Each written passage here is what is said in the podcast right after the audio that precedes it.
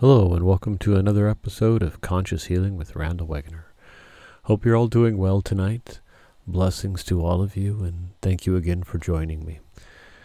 Today's episode's going to be talking about kind of a question that I've been pondering for a, a while now. And why did we all decide that suffering's a normal part of life? You know, we've all seemed to adapt that life is suffering and it doesn't need to be. You know, a lot of suffering that we experience in our lifetime is self-inflicted. So we need to just be clear on what is the journey that we want to have. And again, where's our perception? What are we looking for? Because it's like we really almost look for suffering. You know, the media programs us with suffering. Even as, you know, growing up, people say, you know, life's going to be hard work. Get out there. And that's how we're programmed from our parents, that it's hard work. So there's, you know, going to be suffering and pain involved in this journey of life. And, you know, that's not really the, the way to look at life, you know. Is pain and suffering at some point in the journey of a human inevitable? Sure, of course.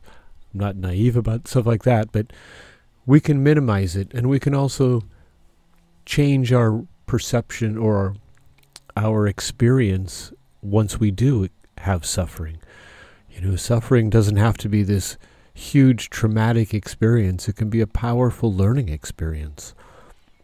So to be able to have an understanding of why do we attract suffering and what does suffering mean?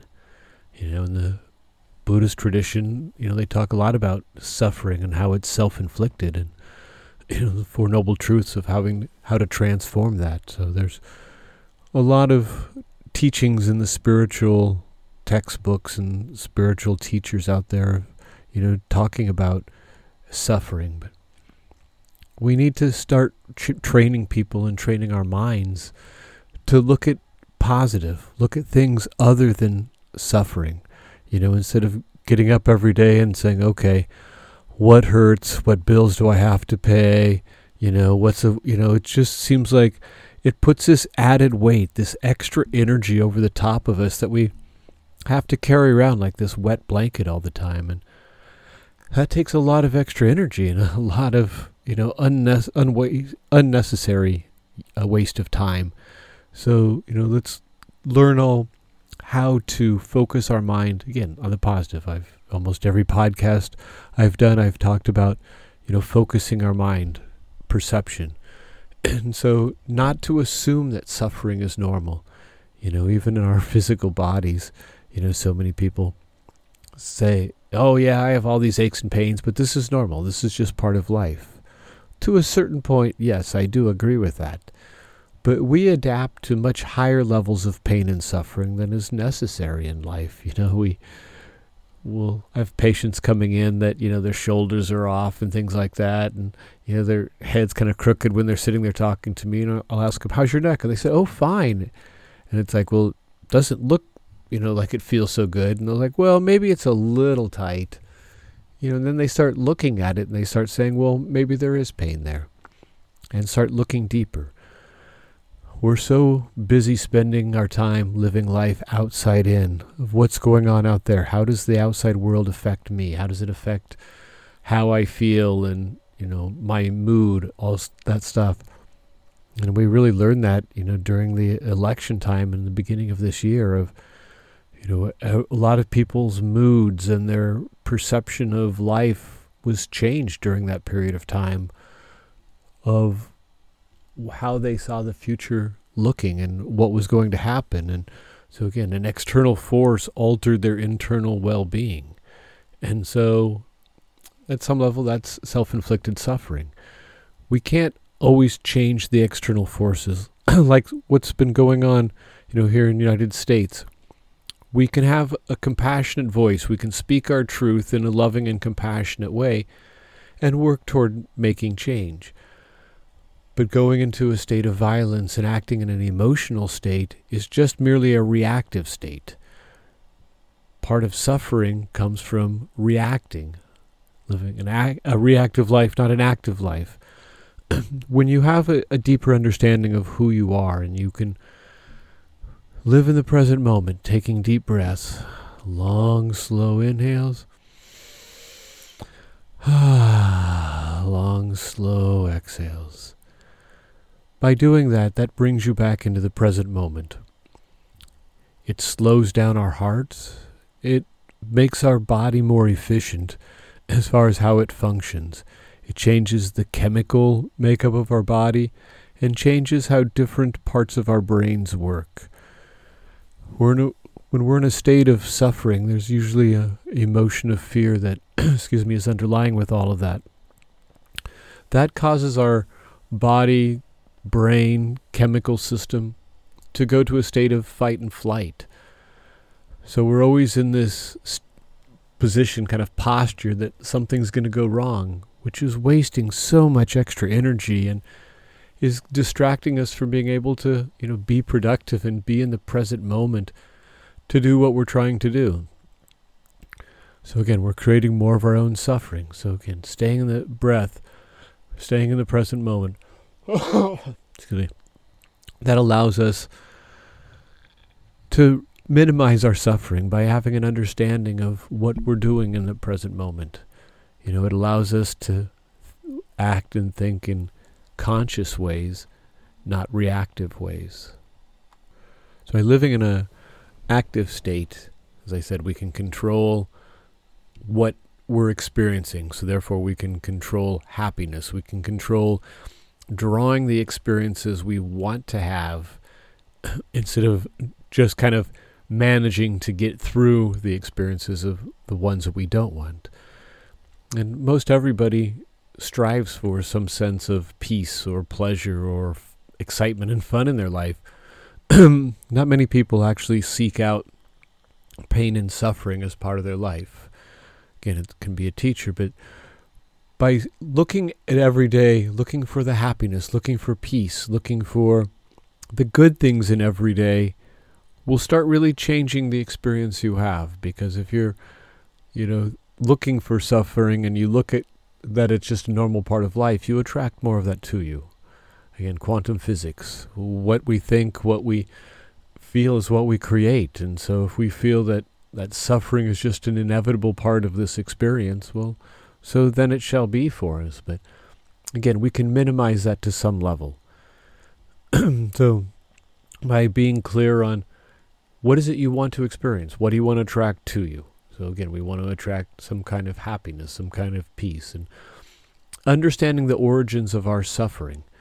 Not only, you know, is it by our, our words and actions, but a lot of times we will see patterns of unconscious behavior that takes place in our life, and we can look back to childhood and we can trace different habits or behaviors and trace it up to our, our current state of being.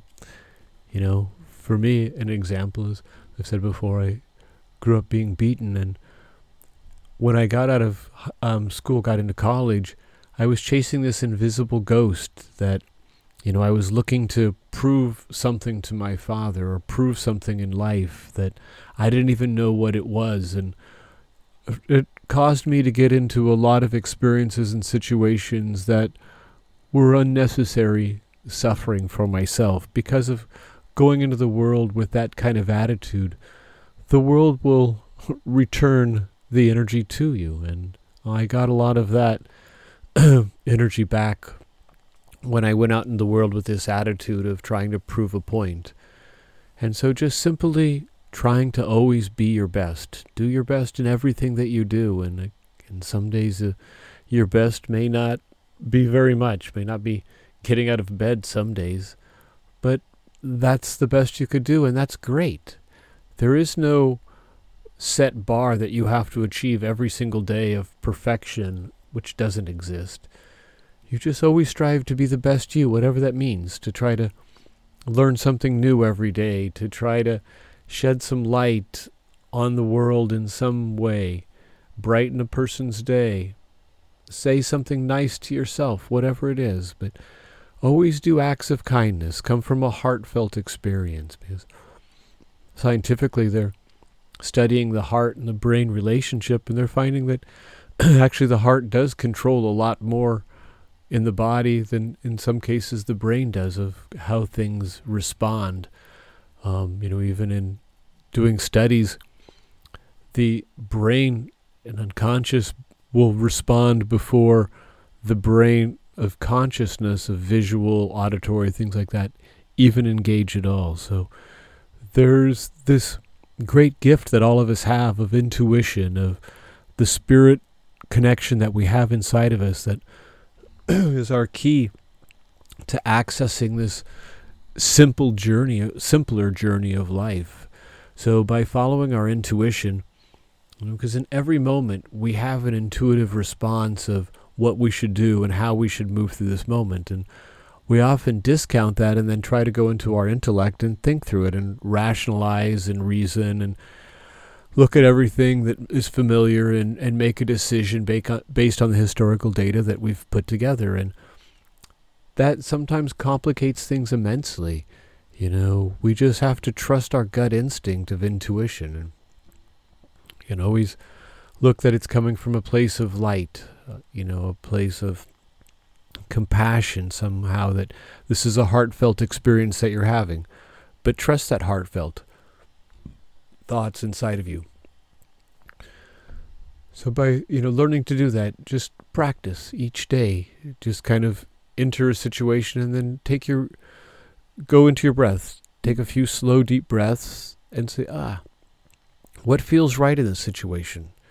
And then look at the first thought that comes to you, the first feeling that enters your body. Look at that as the possibility of how to move forward. And then if that doesn't work, then you can move on. But don't discount that in- intuitive response right in the beginning, because, again, don't create more suffering, because in most cases our intuition is the answer that we're looking for right away anyway. And we have, whether you call it a gut instinct or intuitive feeling, we need to trust that, because otherwise, we end up working really hard to circle around to get to the original answer. So, trusting yourself is a, a big part of minimizing suffering, you know, knowing who we are, like I've spoke about before, but, you know, trusting who you you're, who you are, trusting yourself. That's really important. If you, if you believe in who you are, again, life gets so much easier when you have that that sense of confidence, that sense of just believing in yourself. And it doesn't mean that you're invincible, doesn't mean that you're going to conquer the world. And it may be something very simple that you're good at, but you're good at what you do, and you like to do what you do, and it comes from a passion. And it's has so it has a gift, it is a gift to humanity in some fashion. Then that's great. Even if it opens your heart and brings you light and increases your consciousness, then great. Believe in yourself. Know that innately at the core, we're all good people. And a lot of times people will behave in a not so nice way, or, you know, against the the norms of society, or in violent and angry ways. But at the core of that person, they're still a wonderful, loving soul. And they have, everybody has the potential of being that. It's just how hard they want to work at being something other than love and light. Because at the, the core of all of us, as I said, at the soul, we're all love and light. We're all good people. Everything that we experience beyond that, we have to work hard to create. So allow yourself the simplicity, again, minimize suffering, minimize working so hard to complicate your life, minimize working so hard to increase pain and suffering and anger and emotions and all that stuff. Just simply be the witness. Stay the neutral witness. Observe. Be aware of everything that's going on and engage as necessary, but don't get caught up in the drama. Don't become the drama of life. Just be aware that it's this is all going on. But we are not the anger of the rioters. We are not the craziness around the world. We're just simply loving awareness at the core of our being. Human beings that are trying our best to live a happy, healthy life with light and love and physical health and going to our jobs and making money to pay the bills and raising our families and having fun and playing and skiing and biking and hiking and exploring this beautiful planet we live on. That's where our focus needs to be, on all the great things. You know, this last year, a lot of people started uh, gardens, and more people have adopted pets, and this is wonderful. These are all seeds of light that are being planted on this planet, and we have to keep fertilizing those, keep nurturing those steps of more and more light and more love and compassion, and getting back to the basics, the simple things of honoring Mother Earth and growing whatever plants we can in our own garden, or just honoring Mother Earth in a respectful way, because, again, we're all living in harmony together. The planet, all the plants, the animals, the humans, everybody. We have to find this symbolic or this balance in this relationship um, between us. And none of us are better than the other. We all are dependent upon each other. So again, minimize the suffering by trying to conquer and dominate over the others. Just find a way of loving everything and finding the balance for all of us. This population is ever increasing in popula- this planet is ever increasing in population, so it's more and more people need the same amount of resources. So find a way of sharing this planet with love and compassion. Find a way of, of dealing with the increased population of people, and how can we do this lovingly? Not do it with separation and violence and creating boundaries of black and white, of right and wrong and this and that. Find a way of love and compassion and communication. That's the key to life. If you learn to communicate with others, life is much simpler. If you speak your truth and allows others to speak their truth without taking it personal or making assumptions, that also minimizes some of the suffering that we endure in life. You know, I used to be a civil engineer, in the civil engineering profession, as I've told many in other podcasts, and you know, there I was a type A personality. I was just constantly wired, going, going, going. My mind controlled everything, and you know, like I said before, I was went out into the world with this attitude of trying to prove something and living in my head with an ego and trying so hard, you know, to to make something of myself by forcing myself into this world, created a lot of suffering. And now, being an acupuncturist, I see that by just simply being present and allowing things to be drawn to me, being clear on what I'm asking for, being clear on who I am, being clear on the dance I want life to be, and I draw that energy to me and manifest it, instead of trying to force my way through the world and make it happen. No, it's much easier if you're just clear and drawing it to you.